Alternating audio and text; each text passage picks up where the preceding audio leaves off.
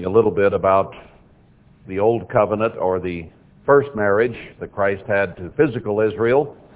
it wasn't only 144,000 there. It was about roughly three and a half million people that he took on in that marriage. And that was at Sinai, also called Horeb in some places. Uh, and that was the marriage covenant.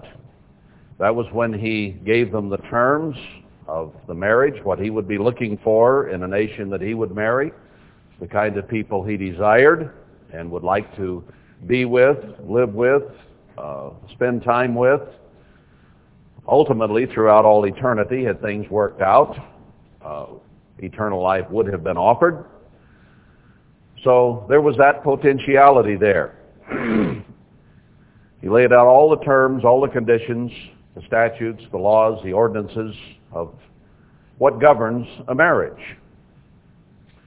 And they agreed to it. So he made the offer or the proposal, and they accepted the proposal, and a marriage covenant was agreed upon. But it was a very short while until it all fell apart because of the lack of performance of the people that were involved. God did his part. He kept every promise he had made. They did not keep their promises. so it was not a good situation, and it wound up in ultimately divorce. Christ came to this earth, and lived, that sin might be forgiven, and that's been the problem ever since Adam and Eve, is sin. And sin had to be removed before there could ever be any possibility that human beings could have eternal life, could have all the blessings that God wants to confer upon his creation, to his sons and daughters, and the marriage of the Lamb to some who are human beings. So marriage between God and man did not work out, did it? If you put it that way. They were not given eternal life. This time he has upped the ante a great deal. This time he offered better promises. He offered eternal life because kind has to beget kind and kind has to marry kind for it to work. So he gave us the opportunity and the potentiality to become God so that you would indeed have like kind marrying and the chances of success far greater. In fact, once tried this time, there will be success. Now, we know that because we have record in Hebrews 11, among other places in the Bible, that gives a list of people who will be there. Now, that was not the case with the Old Covenant, but it is indeed with the New. God is very positive, and he gave quite a long list of people, and then he says there's far more than I could even name here, Paul did in Hebrews 11, of those who have qualified, and that was essentially just the Old Testament people who had qualified for eternal life. And then he spoke of the churches that he dealt with among the Gentile world essentially as first fruits, as those who were not only candidates, but some had died. And he spoke as if they would be in the kingdom of God as well. So God gives us every encouragement. But yesterday we started into Matthew 5, 6, and 7. And here, I think it is important to note, is a situation similar to what occurred in Sinai. There God gathered the people and told them what the conditions would be, what he expected of them, told them what he would do. And here, Christ gathers those who would be the beginning of the New Testament church, the apostles, and who would be over the tribes of Israel in the kingdom of God to come. And that statement was also made, that those men would make it out of the New Testament and that they would indeed rule over the 12 tribes, the 144,000 in the world tomorrow, and ultimately over all Israel and their tribes uh, as people were converted during the millennium as well. So as we examine this, let's understand that what he is doing is laying out the terms of the marriage. We're to marry Christ. He's the bridegroom, and he was sent here to instruct those who would oversee the bride, who would be teaching her, leading her, guiding her, helping her to become the kind of bride that he would want to marry. And just as with the Ten Commandments and the statutes and judgments given in the Old Testament, he outlines for us what he expects of us as a bride.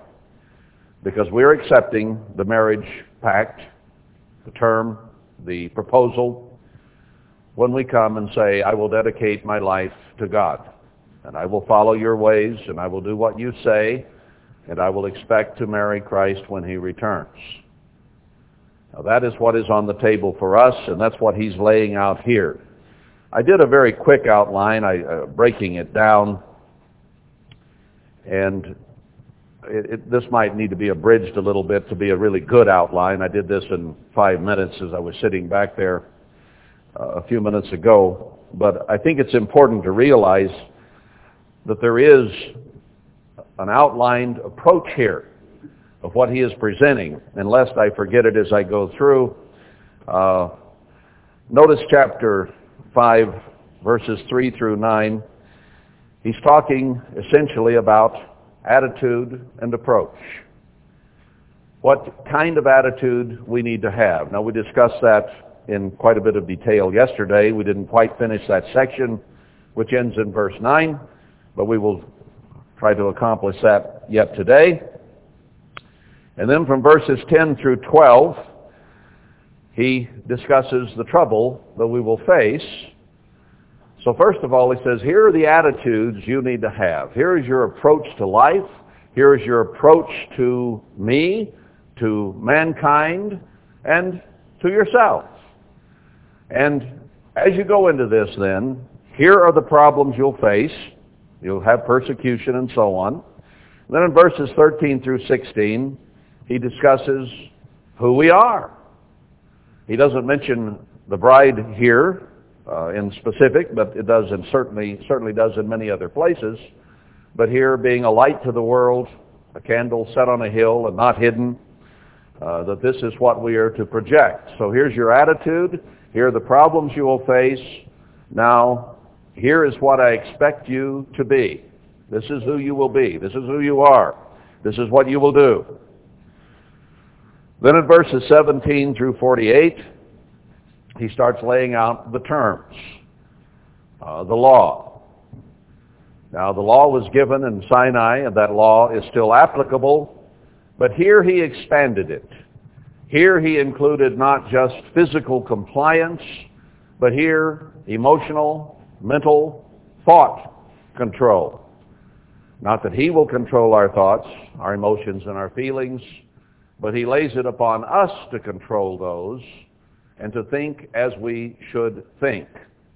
So he elevates the law from a pure physical compliance to one of spirit and attitude and thought. So the conditions become much more difficult with this new marriage. He doesn't want this one to fail. He wants this one to work. He wants us to be there. He wants to see a resounding success, not barely or marginally. He wants it to be fully successful. And that requires a great deal of work on our part. Then in chapter 6, he changes for the first 18 verses. And there he's basically saying, keep it in the family your relationship between the Father and the Son and you is something that is to be essentially a private matter. Your prayers, your inner thoughts, uh, who you talk to in terms of your relationship with God was something that they were to come to Him with, not to brag in the streets about their alms and their good deeds or their prayers or when they fasted, This was something that was between us and God. And Christ in another place had said, you know, when you fast, don't appear to fast, but, you know, comb your hair, brush your teeth, take a bath, whatever. Uh, don't go around looking like, oh, woe is me, I'm fasting. Uh, because that is a form of bragging in itself. So in these verses, he says there are certain parts of things that, you know, between you and me. And like a husband and a wife, there are things that they share and talk about with each other that they wouldn't talk to anybody else about. That's in the family. Uh, sometimes they talk with their children. They they instruct their children and give them guidance and help and encouragement that they wouldn't share with others. So certain things are to be kept in that realm. And then in chapter 6, verses 19 through 34, he talks about our goals and purposes and focus. That the whole exercise, the whole program, the whole process is about becoming a part of the kingdom of God. So this is a very organized teaching session. Chapter 7, verses 13 through 23, he gives a warning and the conditions of judgment if we do not follow through on the terms that he has outlined above. And then as a conclusion, verse 23 through 29, there is an admonition, an ad, excuse me, an admonition to perform and to be wise, to wisely do what has been talked about. So I think that pretty well gives you a synopsis of what he is trying to get across. Attitude and approach, problems you'll have, who you are and what you need to do, the terms of the marriage. Uh, keep some of this private, and then your goals and purposes and focus. Uh, the did I mention interpersonal relationships in 7, 1 through 12? Maybe I skipped over that point. Uh, between ourselves. I guess I did pass over that. 7, 1 through 12. Interpersonal relationships with mankind and each other. Uh, you know, different members of the bride and of the community around us as well. Then comes the warning and conditions of judgment and then an admonition to be wise. I had never tried to really break that down before, but I thought it, it, it gave me a lot of instruction just to, to see how he addressed this. So let's get back into it and examine it in more detail in terms of this outline that he's given. We stopped yesterday on hungering and thirsting after righteousness and that if we really seek it, as he says in another place, like silver and gold, uh, then we will find it. We will be filled. It will be given. he's still talking here about attitude and approach. Uh, we, as human beings, tend to be vain, proud, self-centered, selfish, and that's just the way human nature is.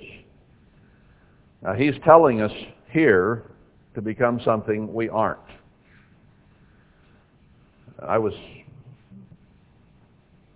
making a prayer this morning, just thinking about some of this, and I thought, you know, it becomes very wearisome trying to be something I'm not. God says be righteous. He says be holy, be as he is. And by nature, I'm just not that way.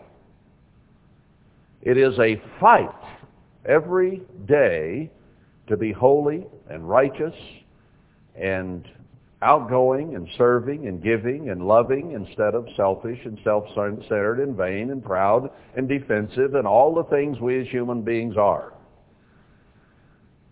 You say, well, be, be who you are. Well, that's not always good advice. If I be who I am, there'll be trouble. I'm supposed to be trying to be something I'm not trying to be something I'm trying to attain to. Because if we are and act as we are and be ourselves, we'll be like the rest of this world. Dog eat dog. Devil take the hindmost.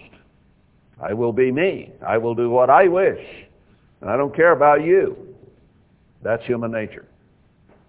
And that's what the whole world is suffering with, and that's why we have so much grief and misery.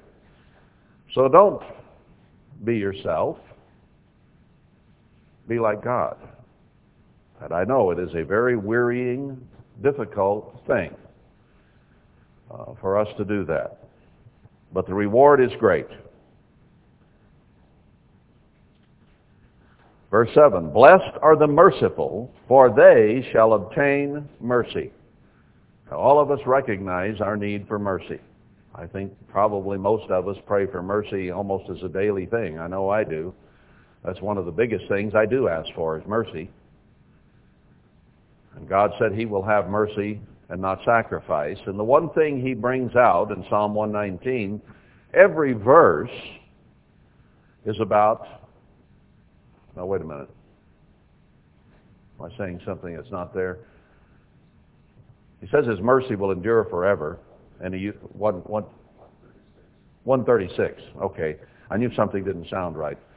But uh, he talks about his mercy over and over and over, how his mercy endures forever. So we all know that we need mercy because we all goof, we all have wrong attitudes, and we all uh, have personal relationships with each other that we don't do right. There are all kinds of things. So we know we need it. But in order to obtain it, it appears here, you have to give it. So we have to be merciful kind, loving, gentle, forgiving with one another if we are to receive it. So God says if you are going to receive mercy, you need to have an attitude of mercy.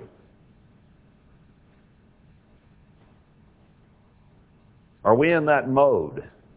You know, on our modern electronic conveniences, they now have modes, and you can change the mode from this to that to some other mode.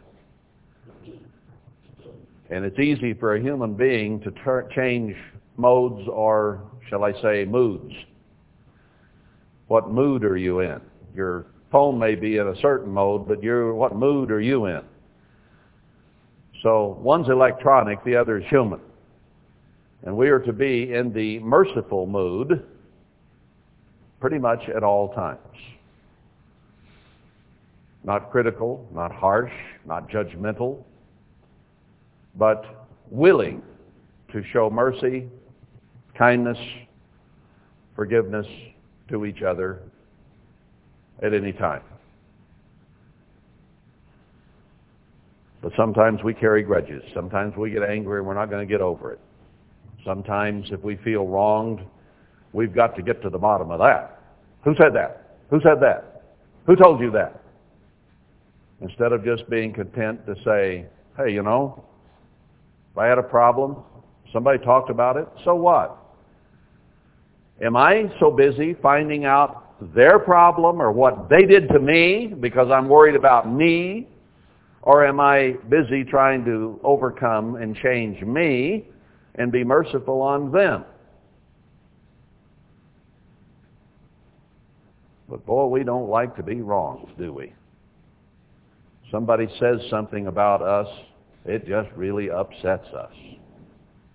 Why? They're usually right. Aren't they? Not always. Not always. But certainly enough. And what if they're wrong?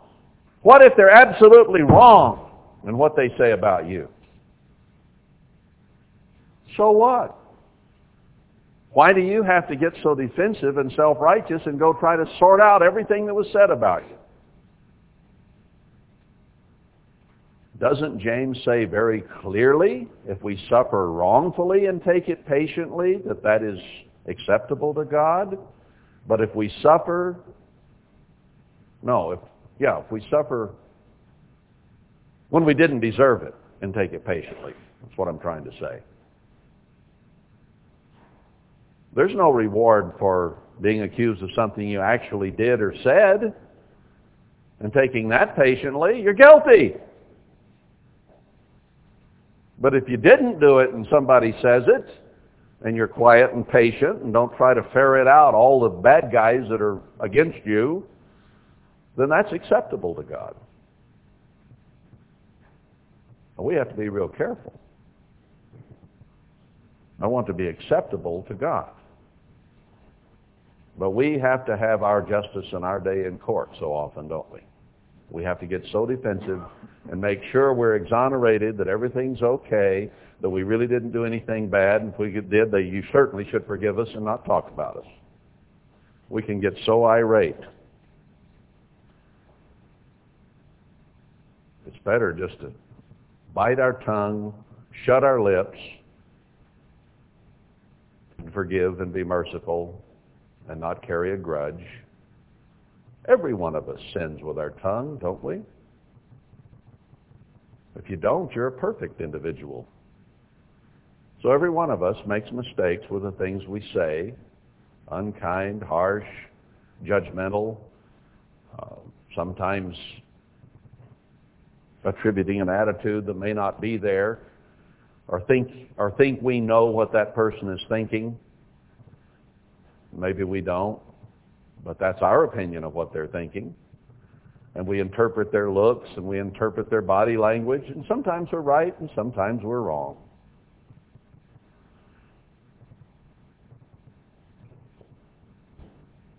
Now we can sort it all out and we can get ourselves all justified and feel okay about it. now. I'm all right now. Feel better about that. Once I lambasted them for doing what they did to me. Vengeance is mine, says the Lord. But we got to go out and get it ourselves so often, don't we? No. No.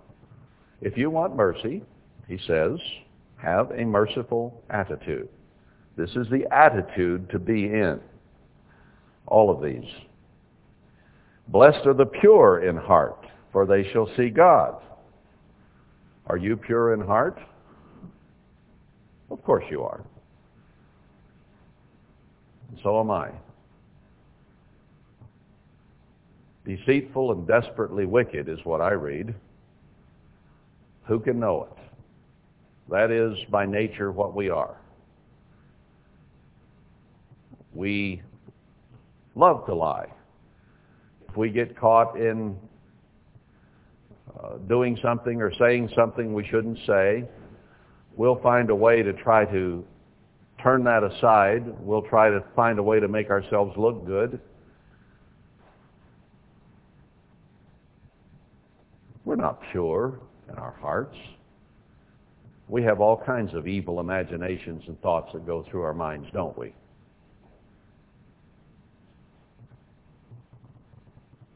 People have their dark side. They have their light side. They have their innermost thoughts that are sometimes not what they ought to be and need to be dealt with. That's why Christ gives this sermon, this teaching, the way he does as we get into it more and more. We'll see that. But we're here to work on having a pure heart, where it is giving and loving and sharing and serving, and not selfish, but loving others as much as we do ourselves and have the purity of wanting to truly help. Help others be part of the kingdom of God as well. They're the ones that will see God. Blessed are the peacemakers, for they shall be called the children of God. Some people war and fight and have conflict by nature. Most if not all. We fight among ourselves as children. We fight among ourselves as adults. We fight among ourselves as mates. We fight among ourselves as brethren. We have all kinds of hurt feelings and attitudes and various things. But he says, those who make peace will be called the children of God. God is a peacemaker. He is not someone who creates war. That's Satan. Satan created war in heaven. Satan created animosity between the angels. He's the one that creates conflict on this earth, working on our human nature, which is naturally selfish. You don't have to really make war or conflict or hurt feelings, do you? Don't those come natural enough? Those just so easy. Lose our temper, fly off the handle, get an attitude, say something nasty, catty, petty, whatever. Those things come so easy. Peace has to be made. It takes work. You know, you can get yourself into trouble with your tongue in an instant. Just so fast. Before the brain even kicks in, the tongue can get you in trouble just like that. Oh man, why did I say that? Or somebody else says, why did you say that? It's so easy, so quick. But now, when war has occurred, conflict is there, feelings are hurt, and it's time to make peace, that's a whole different deal, isn't it? Now you have to get your courage up. Now you have to go pray. Now you have to get your attitude straight. Now you have to think, how am I going to say this? How am I not going to offend? How can I possibly solve this problem? There's been grudges or hurt feelings or whatever now for a week or a month or two months or 15 years or whatever it's been. And now I have to go fix it. Now that is much, much more difficult to face. Harder to do. It's a lot easier to get into trouble than out of trouble. Do you ever notice that?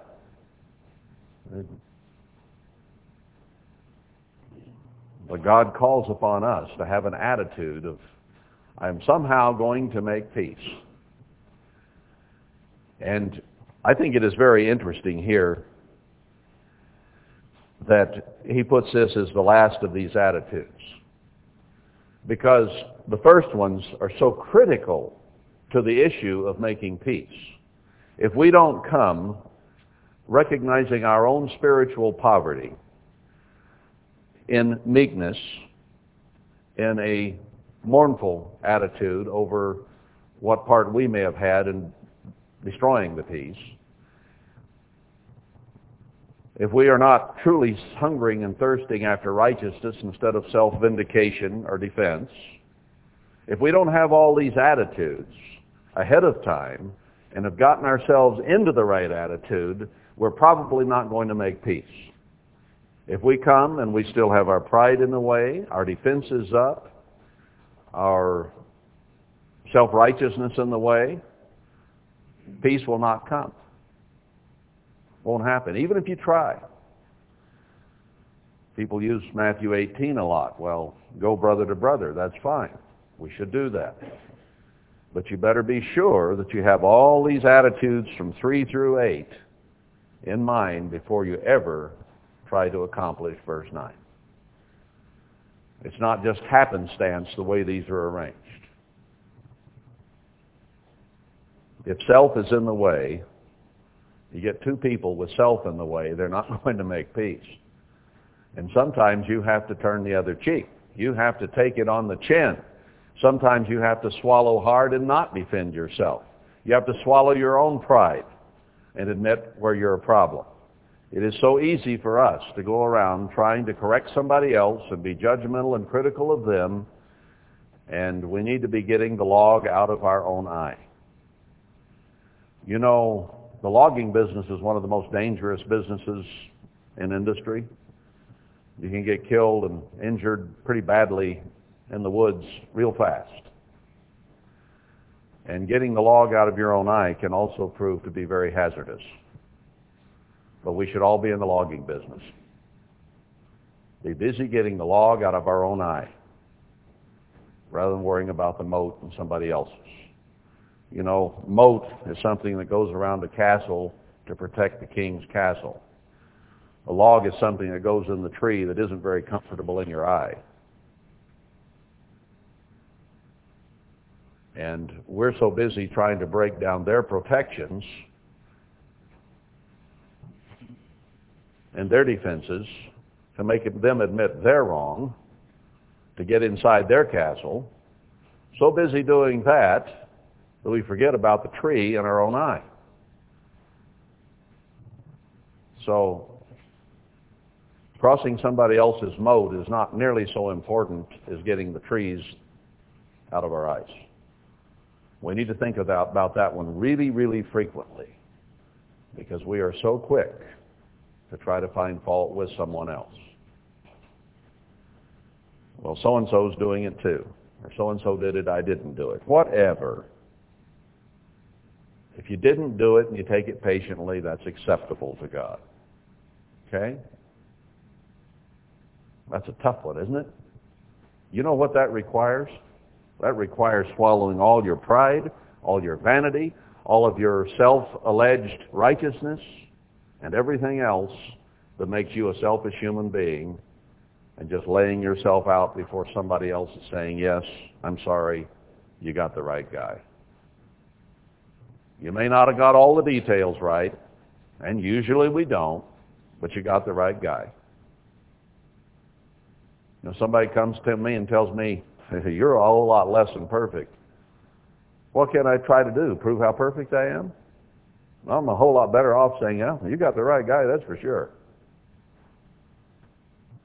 Not only you're right about this, this, and that, I got some other stuff. You, you want to hear what else? I bet I could always tell you a lot of stuff about me that's worse than what you have. So there. This is a tough day to get people to laugh.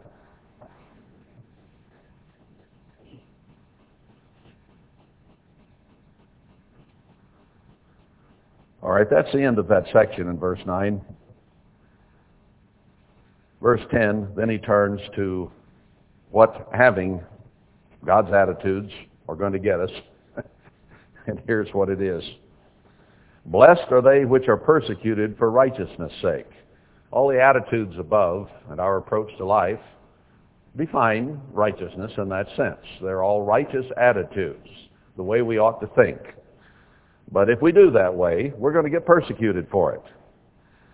But, on the other hand, theirs is the kingdom of heaven.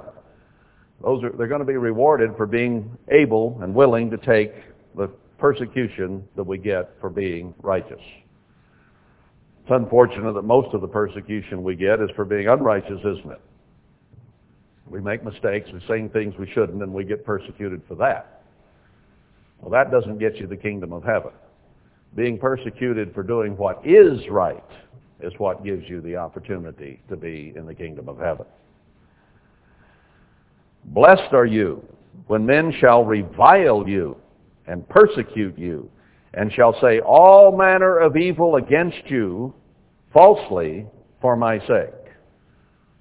Now he's saying there, if they say these things, and it isn't because you're righteous, because you really have done all those things, then that's not good. But if you haven't done them, that if they're false accu- accusations for his sake, then we are blessed when we are reviled. Do we look upon religious persecution as a blessing? Hard to do. Here we are, a little group of people out here, our own little community, and there are various people around us who, because they don't know us or are ignorant of us in part, uh, don't think highly of us and think we're some funny little cult. Uh, whatever. But it doesn't feel good when they say things evil about us, does it? I've heard a few of those things repeated. On the other hand, if we're out there living like the world and doing what the world is, and we're here claiming to be righteous, and our kids and we are out doing things they shouldn't be doing, then we're not blessed for being falsely accused, are we? Because it isn't a false accusation. Rejoice and be exceeding glad, for great is your reward in heaven, for so persecuted they the prophets which were before you. They didn't list Isaiah's or Jeremiah's or Ezekiel's sins, Elijah's, whatever they might have been. They persecuted them for the truth they were telling. Now, some of those things were very hard sayings, weren't they? This nation's going into captivity. Uh, God is going to punish. You're not going to succeed in life anymore. You're going into captivity, and that's that. Very hard sayings. But they were true, and they were right. And they showed the righteousness of God in his judgment for sin. And they were persecuted for that, some cases killed for that. But the reward in heaven is going to be very high. And they're listed in Hebrews 11. So he's telling us, not only did they persecute Isaiah, Jeremiah, and Ezekiel, and Daniel, and so on, but they're going to do the same thing to you. Now, these very apostles who are sitting here listening to this, just a few years down the road, were going to die, be martyred, killed for what they were teaching. Now, I can go to Matthew 24 and other places, and I can show that there is going to be a great persecution come on God's people here at the end, and they are going to kill us thinking they do God a service. Those are end-time prophecies. So we're not talking about Isaiah and Jeremiah now, and we're not talking about James, Peter, and John now. We're talking about Charles and Bill and Will and Bonnie and Barbara and, you know, on and on. That's who we're talking about now.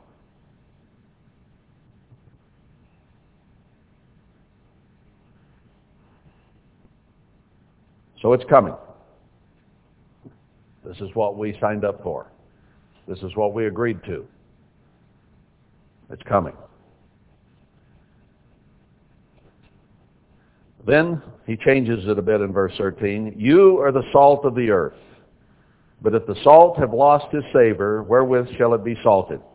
It is thenceforth good for nothing, but to be cast out and to be trodden under foot of men.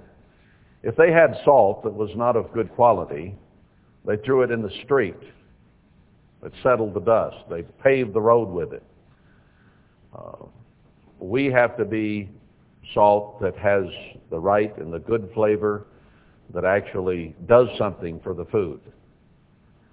I don't know the exact process that makes salt unsalty or not as good, but some of it is better than other. And I've experienced that. Well, he wants us to be pretty salty. I don't mean as sailors. I mean as flavor makers. So that a little bit of us adds quite a flavor to whatever might be going on wherever it's going on. The right kind of flavor. We're, so, we're to spice it up, if you will. Food without salt is often very bland, is it not? You put that salt on there to give it that, kick it up a notch, as Emeril would say. We're the salt of the earth. The salt have lost his savor. Wherewith shall it be salted? It is henceforth good for nothing. So he says, be good salt. Be good for something. Make your presence felt. Make your presence known. Not by vanity, selfishness, ego, material gain, or wealth, but by what you add to the population. That flavor, that help that it needs. You are the light of the world. There is no other light in the world. The world is in darkness. Satan has deceived the whole world. And they are in abject darkness when it comes to the true light of God, even those who claim to have the true light of God, because he says if you don't keep his commandments, he will have nothing to do with you, and you have no relationship with him. All those people who think that they are lights of God and reject the commandments of God do not have a relationship with God. It's that simple. He says it in so many words. Back in 1 John, 2 John, 3 John, and other places. They can seem religious. Pharisees seemed religious. But it is not the light of God. Only commandment keepers have the light of God. And there aren't very many of those on earth.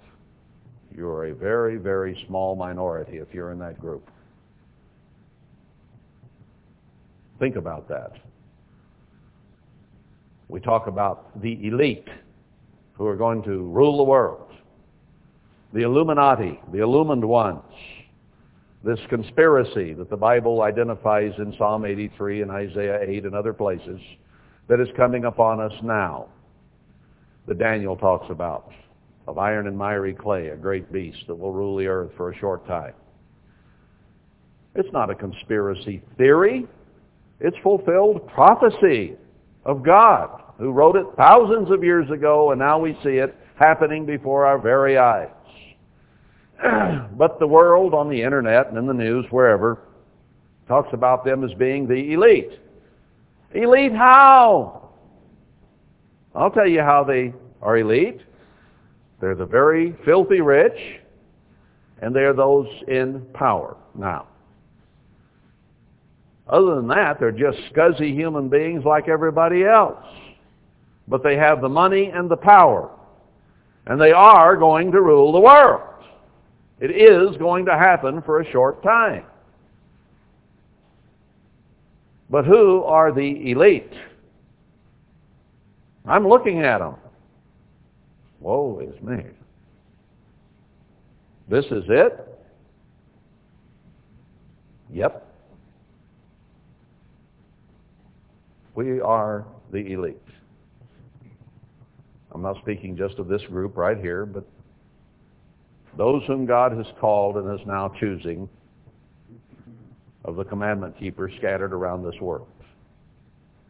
They're the ones that God says, you are the light of the world. We're the illumined ones. We're the Illuminati, if you will say. We're the ones that are going to rule the world forever.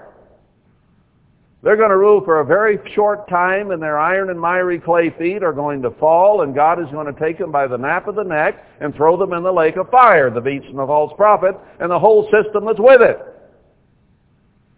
That's where it's going. But you, we, are to be the continual light of the earth forevermore. We will dwell in the New Jerusalem with the Father and the Son, and there is no need of sun or moon because the Father and the Son, and ultimately we, are part of the light of it.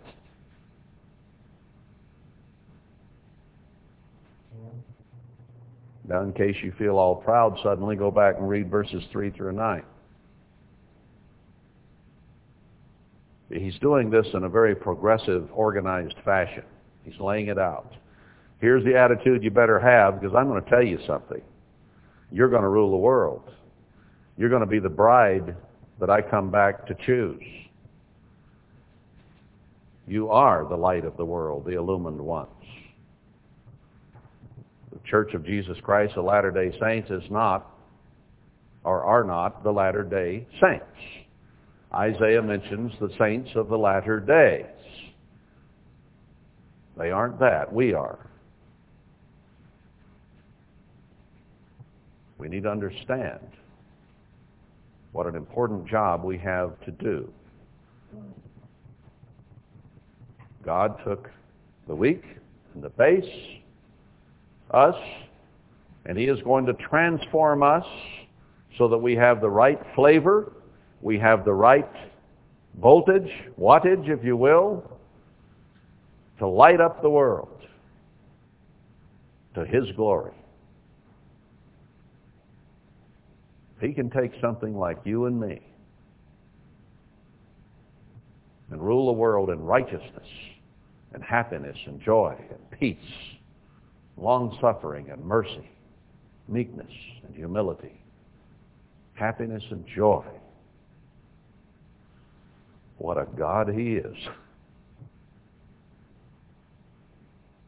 And he's going to do it. He's already got a whole bunch laying in their graves waiting for the resurrection to go do it. And now he's filling out the rest of the number. And he's given you a chance to be with Abraham, Isaac, and Jacob, and David, Isaiah, Jeremiah, James, Paul, and John, Jude to be with them forevermore, ruling the earth in peace. This day pictures that wedding of the Lamb to this bride. We'll get into that more later on when I get more specifically into Day of Atonement in this series, but this is the day.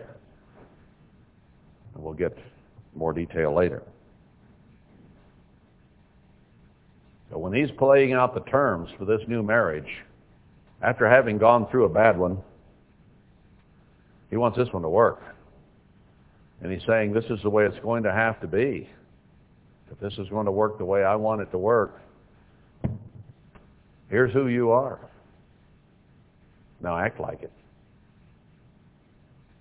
Men love darkness rather than light because their deeds are evil. We don't like the bad side of ourselves to be seen, and we all have them. He says, let your light shine. Verse 16. Well, I didn't read verse 15. He tells us, you are the light of the world. A city that is set on a hill cannot be hid. You're going to be seen. That's all there is to it. Now when they look, what are they going to see? How bright's the light going to be? Neither do men light a candle and put it under a bushel, but on a candlestick, and it gives light to all that are in the house. This whole world is God's house down here for his children. And we're to be the light of the world, the whole world. Not just this community, but the whole wide world. And don't hide that light. Let it shine. Do people, when we have concourse with them in the world, see a different kind of people than their neighbors and their friends and their relatives? Does the way we talk, does the way we react, does the way we look, our demeanor, our dress,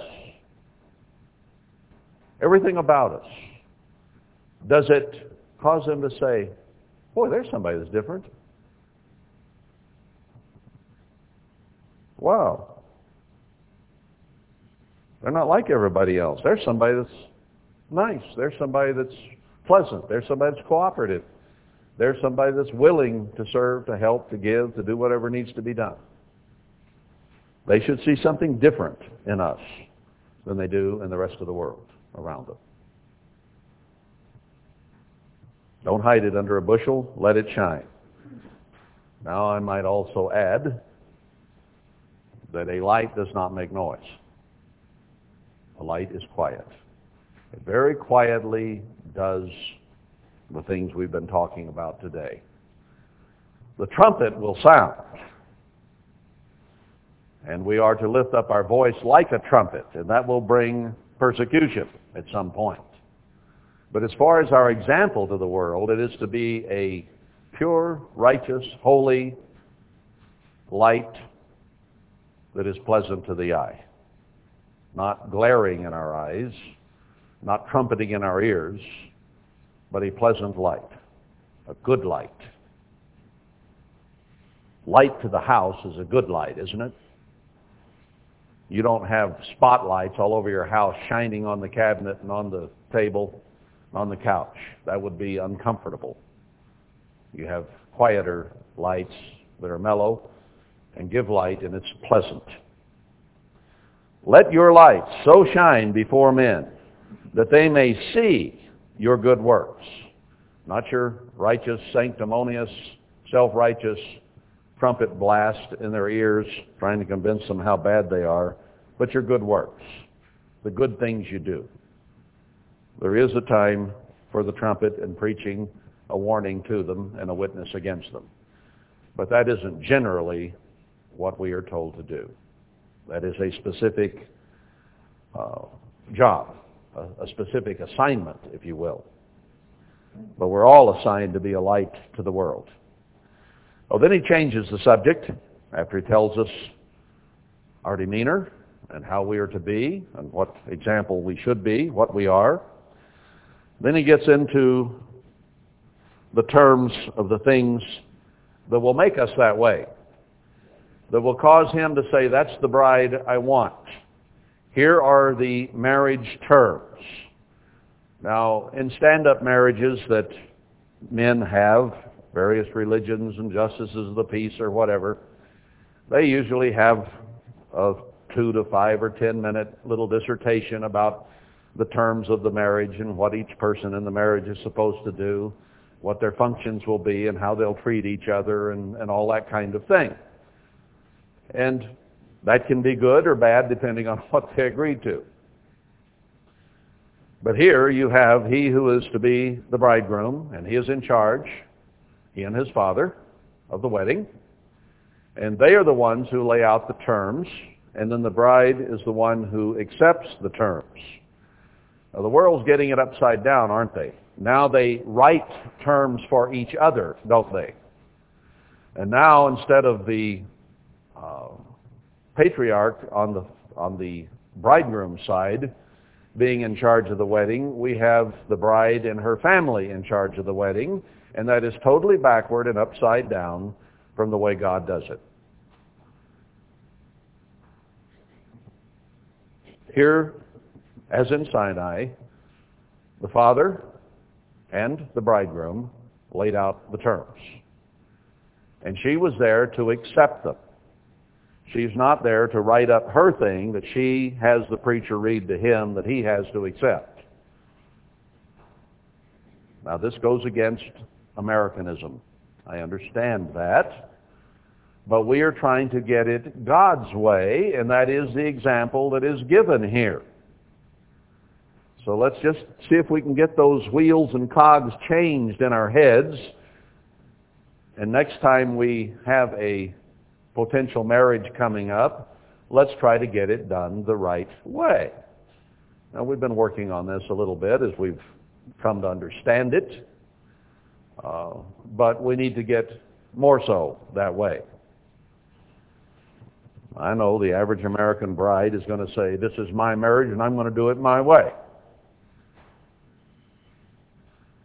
Now, before the throne of judgment, are you going to go before Christ and say, this is my marriage and we're going to do it my way.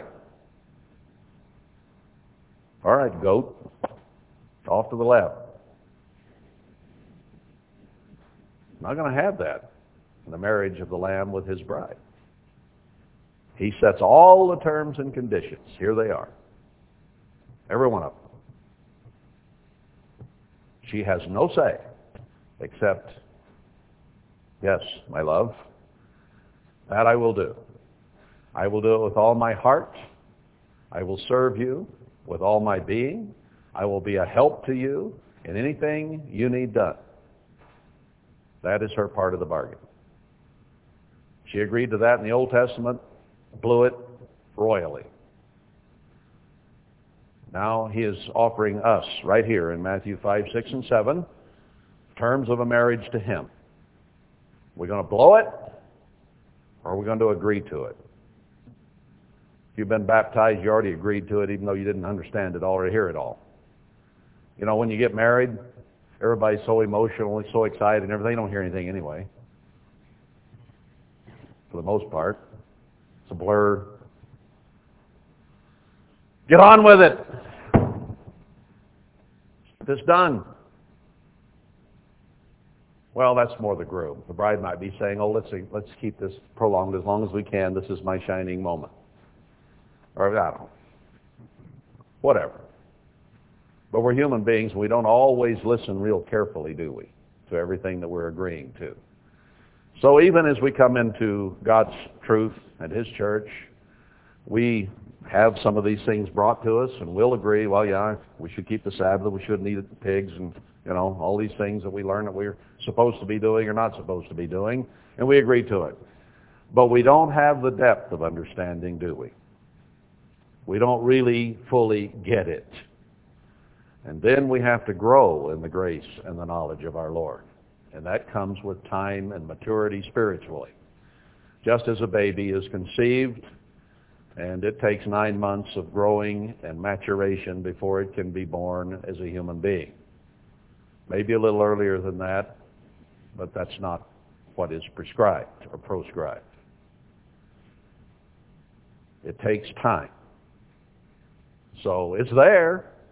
Can't deny that. I can feel it. Two, three months old, four months, five months. It's there, but it's not ready to be born. So we have agreed, but we're not yet quite ready to be born.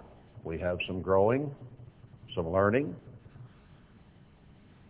to prepare the bride.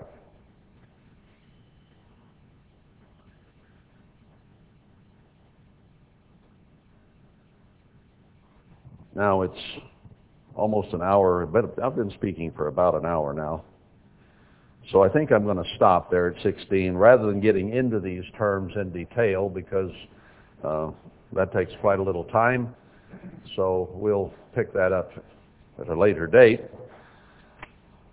But let's understand that we are looking at the marriage covenant here. I think if you look at this teaching that he gave those disciples in that way, it comes alive and has a whole lot more meaning to it than just Jesus was talking to his disciples as people look at it. There's a lot more here that meets the eye, and it has very much to do with us. So have a wonderful rest of the time. A Day of Atonement seems, you know, we'll get into this more in detail, but always the explanation of the Day of Atonement always left me a little uh, empty. Not quite empty, but not full either. Uh, because it wasn't there. empty, yeah, we don't eat and drink. But here you're talking about uh, becoming at one with God and all that, and the devil being chased out into the wilderness, and and what does that have to do with me being hungry and being at one with God? Uh, it just it lacked a little something. But I think if we see the whole picture the way that it is, and I think we've been learning that, I think that the fast and everything that goes with it has a lot more meaning to it when understood in context. So we'll get into a better and more detailed explanation of that.